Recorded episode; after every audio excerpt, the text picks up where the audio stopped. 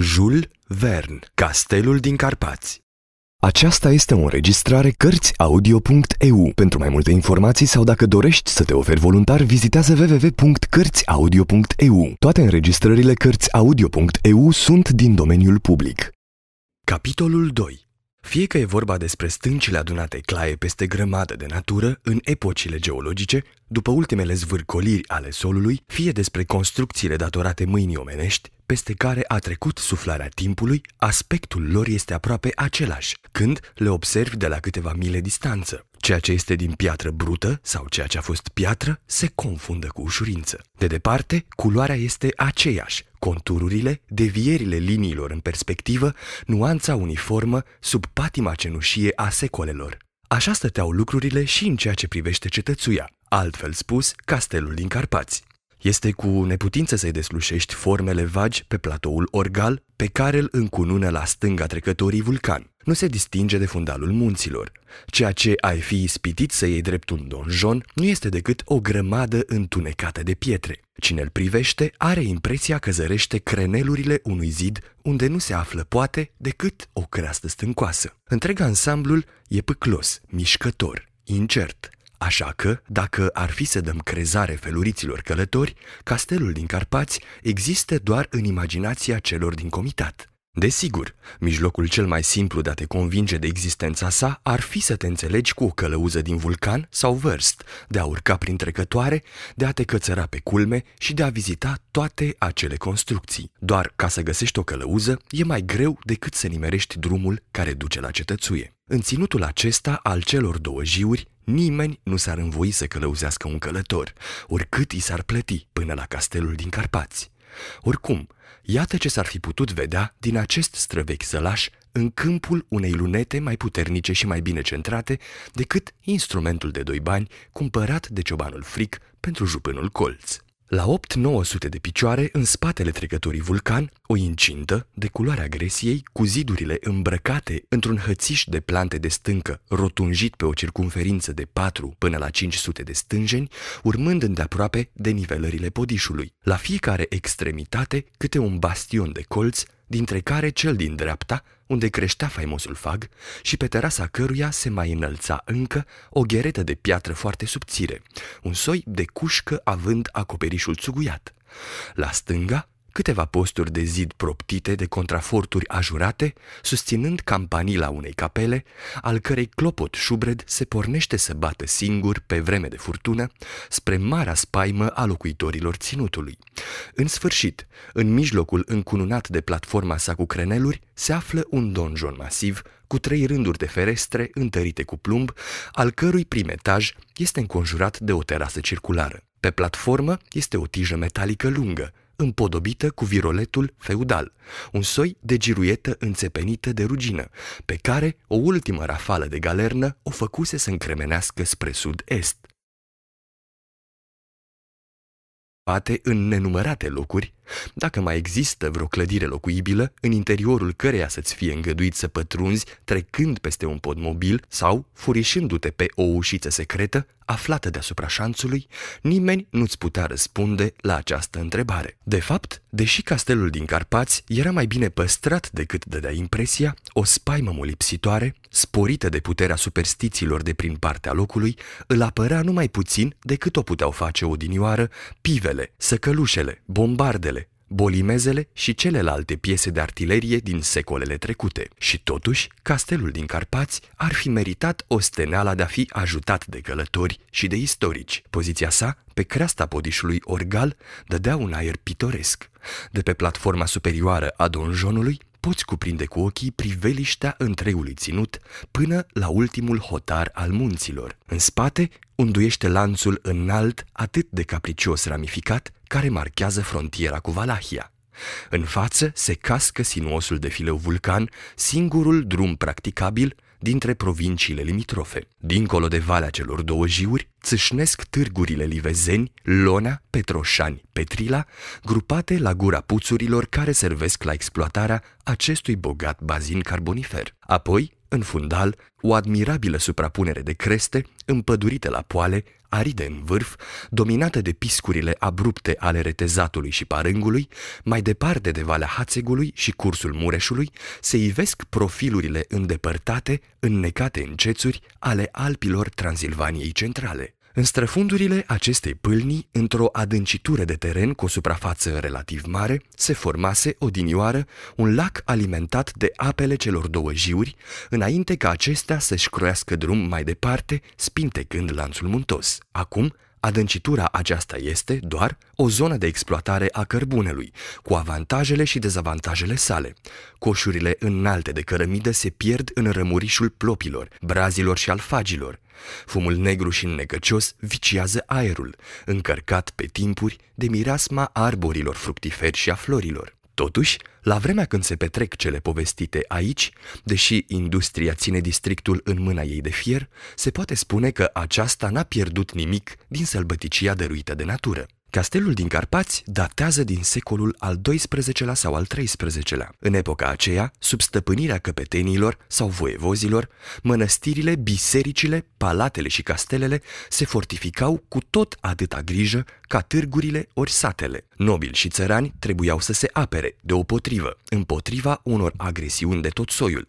Această stare de lucruri explică de ce străvechea curtină a cetățuii, bastioanele și donjonul îi conferă aspectul unei construcții feudale pregătite de defensivă. Ce arhitect a ridicat-o pe podișul acela la acea înălțime? Nu se știe, și acest artist plin de cutezanță a rămas necunoscut, de nu o fi cumva românul Manole, proslăvit în legendele valahe, cel care a zidit la curtea de Argeș celebrul castel al lui Radu Negru. Dacă în privința arhitectului sunt dubii, nu există nici urmă de îndoială în ceea ce privește familia, care avea în proprietate cetățuia. Baronii de Gorj erau stăpâni peste întreg ținutul din timpuri imemoriale. Au fost amestecați în toate acele războaie care au însângerat provinciile transilvane. Au luptat împotriva ungurilor, asașilor, a secuilor. Numele lor apare în cântecele și în doinele în care se perpetuează amintirea acestor vremuri de urgie. Aveau ca deviză faimosul strigăt de luptă valah dă până la moarte și și-au dat și-au vărsat sângele pentru cauza independenței, sângele românilor, al strămoșilor lor. Se știe, atâtea eforturi, atâta devotament, atâtea sacrificii n-au avut alt rezultat decât cea mai infamă oprimare a urmașilor acestei seminții de viteji. Neamul acesta nu mai are existență politică. Trei călcâie l-au strivit. Dar nu și-au pierdut nădejdea de a se scutura de jug. Valahii aceștia din Transilvania. Viitorul este al lor și repetă cu o încredere de nezdruncinat aceste cuvinte în care se concentrează toate aspirațiile lor. Românul nu piere, pe la sfârșitul secolului al XIX-lea, ultimul reprezentant al nobililor de Gorj rămăsese baronul Radu. Născut în castelul din Carpați, își văzuse familia strângându-se în jurul lui încă din pragul tinereții. La 22 de ani se trezi singur pe lume. Viețile tuturor celor apropiați se frânseră rând pe rând ca ramurile fagului secular de care credința populară lega însăși existența cetățuii. Fără rude, ba s-ar putea putea spune și fără prieteni ce putea să facă baronul Radu pentru a umple golul acestei searbă de singurătăți pe care moartea o clădise în jurul lui. Care erau gusturile, înclinațiile, aptitudinile? Nimic nu părea să-l atragă în afara unei pasiuni irezistibile pentru muzică, mai cu seamă pentru cântul marilor artiști ai vremii. Așa se face că într-o bună zi, lăsând castelul foarte șubrezit de atunci în grija câtorva slujitori bătrâni, se făcu nevăzut și tot ceea ce se află mai târziu fu că-și toca averea, destul de însemnată, cu treierând principalele centre lirice ale Europei, operele din Germania, din Franța, din Italia, unde își putu satisface nesfârșitele fantezii de amator pasionat. Să fi fost un excentric, ca să nu spunem un maniac, Bizareria existenței sale te făcea să-ți pui această întrebare și să înclini spre un răspuns afirmativ. Totuși, amintirea țării natale rămăsese adânc întipărită în inima tânărului baron de Gorj. În cursul îndepărtatelor sale peregrinări, nu-și uitase patria transilvană, așa că se întoarse ca să ia parte la una dintre sângeroasele răzmerițe ale țăranilor români împotriva asupririi maghiare. Urmașii dacilor din vechime pierdură lupta, iar teritoriul lor reveni, după împărțire, învingătorilor. În urma acestei înfrângeri, baronul Radu părăsi definitiv castelul din Carpați, deja prefăcut în parte în ruine. Moartea nu întârzie să lase cetățuia și fără ultimii ei slujitori. Apoi fu cu desăvârșire părăsită. În ceea ce îl privește pe baronul de Gorj, se zvoni că se alăturase în mod patriotic vestitului Roza Șandor, un fost hoț la drumul mare, din care lupta pentru independență făcuse un erou de dramă. Din fericire pentru el, după deznodământul încleștării, Radur de Gorj se despărțise de ceata compromițătorului Betiar, dând dovadă de înțelepciune, căci fostul lotru, redevenit căpetenie de tâlhari, sfârși prin a cădea în mâinile poliției, care se mulțumi să-l închidă în temnița din Gherla. Aceasta nu îi împiedică pe locuitorii comitatului să adopte, în unanimitate, o versiune potrivit căreia baronul Radu ar fi fost răpus în timpul unei ciocniri la hotare între Roza Șandor și Vameș. Nici vorbă să se fi întâmplat așa, deși de atunci baronul de Gorj nu se mai arătă niciodată la castel, iar moartea sa nu fu pusă la îndoială de nimeni. Dar prudența ne îndeamnă să acceptăm sub rezervă zisele acestei populații credule. Castel părăsit, castel bântuit, castel cu vedenii. Imaginațiile vii, imaginațiile aprinse l-au populat curând cu fantome. Strigoii sunt oaspeți obișnuiți, iar spiritele se întorc aici la ceasurile nopții. Așa se petrec lucrurile pe anumite meleaguri încărcate de superstiții din Europa, iar Transilvania poate pretinde că se află în fruntea lor. De altfel, cum s-ar fi putut desprinde satul Verst de credințele supranaturale? Preotul și învățătorul, acesta însărcinat cu educația copiilor, celălalt îndrumând religia credincioșilor, răspândeau aceste născociri cu atât mai pe șleau cu cât credeau nestrămutat în ele.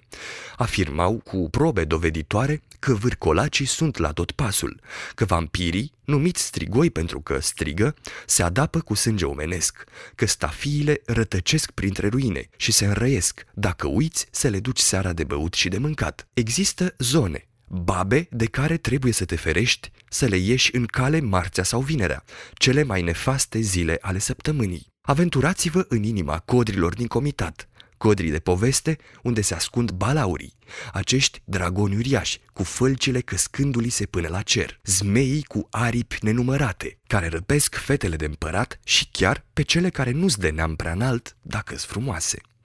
Iată s-ar părea destui monștri de temut și care este geniul bun pe care li-l ridică împotrivă imaginația populată. Nimeni altul decât șarpele de casă, care trăiește familiar în adâncul vetrei și a cărui influență salutară țăranul o cumpără cu cel mai bun lapte.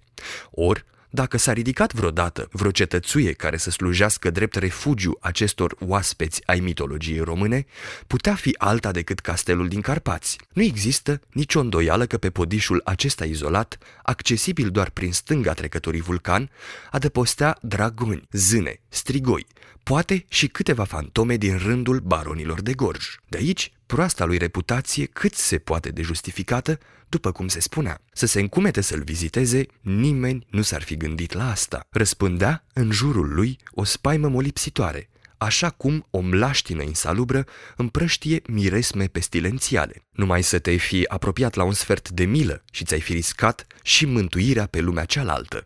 Era ceva care se învăța în mod obișnuit la școala dascălului Homrod. Totuși, de îndată ce nu avea să mai rămână piatră de piatră din străvechea fortăreață a baronilor de Gorj, starea aceasta de lucruri urma să se curme. Și aici intervenea legenda. După cele mai autorizate voci din Verești, existența cetății era legată de aceea a bătrânului Fag, al cărui rămuriș umbrea cu jocul lui capricios partea dinspre bastionul de colț, situat în dreapta curtinei. De la plecarea lui Radu de Gorj, observaseră oamenii din sat și, mai cu seamă cebanul fric, fagul își pierdea în fiecare an una dintre ramurile principale. Fuseseră numărate 18, atunci când baronul Radu fusese zărit pentru ultima oară pe terasa donjonului, iar în prezent copacul mai avea doar 3. Or, fiecare creangă căzută însemna un an mai puțin din existența castelului. Odată cu desprinderea ultimei crengi, castelul avea să piară fără urmă, iar atunci în zadar ai mai fi căutat rămășițele castelului din Carpați pe podișul Orgal. În realitate, aceasta nu era decât una dintre legendele zămislite cu plăcere de imaginația populară. Și mai întâi, bătrânul arbore se lepăda într-adevăr în fiecare an de una dintre crengi, lucrul nu fusese cu nimic dovedit, deși fric se punea chezaș că așa era, el care nu-l pierdea din ochi când turma lui trecea prin izlazurile jiului. Totuși, deși fric nu era omul în care să te încrezi, atât pentru cel din urmă țăran, cât și pentru cel din tâi trecător din Verești, nu exista nici urmă de îndoială că acea cetățuie mai avea doar trei ani de trăit, de vreme ce fagul tutelar mai număra doar trei crengi. Ciobanul se pregătise așadar să o apuce spre sat, pentru a răspândi vestea asta mare când se petrecuse întâmplarea cu luneta. Acum, vestea pe care o ducea era și mai însemnată. Din vârful donjonului se ridica o șuviță de fum. Ceea ce ochii săi nu putuse răzări, fric văzuse limpede cu ajutorul instrumentului negustorului. Nici vorbă de aburi. Era un fum care avea să se piardă în nori. Și totuși, cetățuia este părăsită. De multă vreme nimeni n-a intrat pe ușița tainică de deasupra șanțului, de bună seamă zăvorâtă și nici n-a trecut peste punte, de bună seamă ridicată. Dacă este locuită, nu poate fi decât de niște făpturi care nu-s de pe lumea asta. Dar de ce să fi făcut duhurile foc într-una dintre încăperile donjonului? Să-l fi făcut într-o cameră, să-l fi făcut la bucătărie? Iată ceea ce este într-adevăr inexplicabil. Fric își grăbea oile către strungă. La glasul lui câinii mânau turma pe drumeag în sus, ridicând nori de praf care se amestecau cu mezeala serii. Câțiva țărani întârziați pe tarlale îl salutară în trecere, dar maică nu le răspunse. De aici o adevărată neliniște, fiindcă, dacă vrei să te ferești de de ochi, nu ajunge doar să dai binețe ciobanului, trebuie să-ți și răspundă, din toată inima. Dar fric părea prea puțin dispus să stea de vorbă, cu ochii lui rătăciți, atitudinea ciudată și gesturile dezordonate dacă lupii i-ar fi înjumătățit turma și n-ar fi arătat mai răvășit. Ce veste rea aducea? Primul care o află fu judecătorul Colț. De îndată ce-l zări, de la mare depărtare, frică îi strigă. Cetățuia a luat foc, stăpâne! Ce îndruci tu acolo, fric? Spun ceea ce este! Ți-ai pierdut mințile! Într-adevăr, cum ar fi putut să se producă un incendiu în grămada veche de pietre? Era ca și cum ai admite că nehoiul cea mai înaltă culme a Carpaților, ar fi înghițit de flăcări. Era cum nu se poate mai absurd. Spui, fric, spui că cetățuia arde? Repetă stăpânul colț. Dacă nu arde, fumegă! Vor fi niște aburi. Nu, e fum! Vino să vezi! Și se îndreptară amândoi spre mijlocul uliței celei mari a satului, la marginea unei terase care domina râpele trecătorii, de unde se putea vedea castelul. Odată ajunși acolo, Fric îi întinse jupânului colț luneta. Evident, utilizarea respectivului instrument nu era mai cunoscută decât ciobanului său. ce e asta? O unealtă pe care ți-a cumpărat-o cu doi florini, stăpâne, și care face patru. De la cine? De la un negustor ambulant. Și ce să fac cu ea? Potrivește-o la ochi, uitându-te drept în față la castel și o să vezi. Judecătorul îndreptă luneta în direcția castelului cercetându-l îndelung. Da, din unul dintre coșurile donjonului ieșea fum. În clipa aceea, mânat de vântul ușor, se ridica în zare pe coasta muntelui. Fum! repetă jupânul colț uluit. În vremea asta, lângă ei sosiră Miorița și pădurarul Nicu Deac, care se întorseseră acasă de câteva clipe. La ce folosește?" întrebă țăranul, apucând luneta.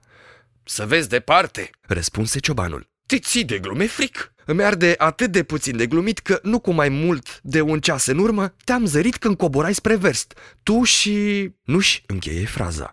Miorița se îmbujorase și își lăsase în jos frumoșii ei ochi. La drept vorbind, totuși, nu-i cu nimic oprit unei fete cu minți să iasă în întâmpinare logodnicului ei. Atât ea, cât și el, unul după altul, luară buclucașa lunetă și o îndreptară spre castel. Între timp, pe terasă se strânseră cam o duzină de vecini și, întrebându-se de ceea ce se întâmplă, se folosiră pe rând de lunetă. O șuviță de fum!" O șuviță de fum de la castel!" zise unul. Poate să fi trăsnit!" Își dădu altul cu părerea. A trăsnit?" întrebă jupânul colț, adresându-se lui Fric.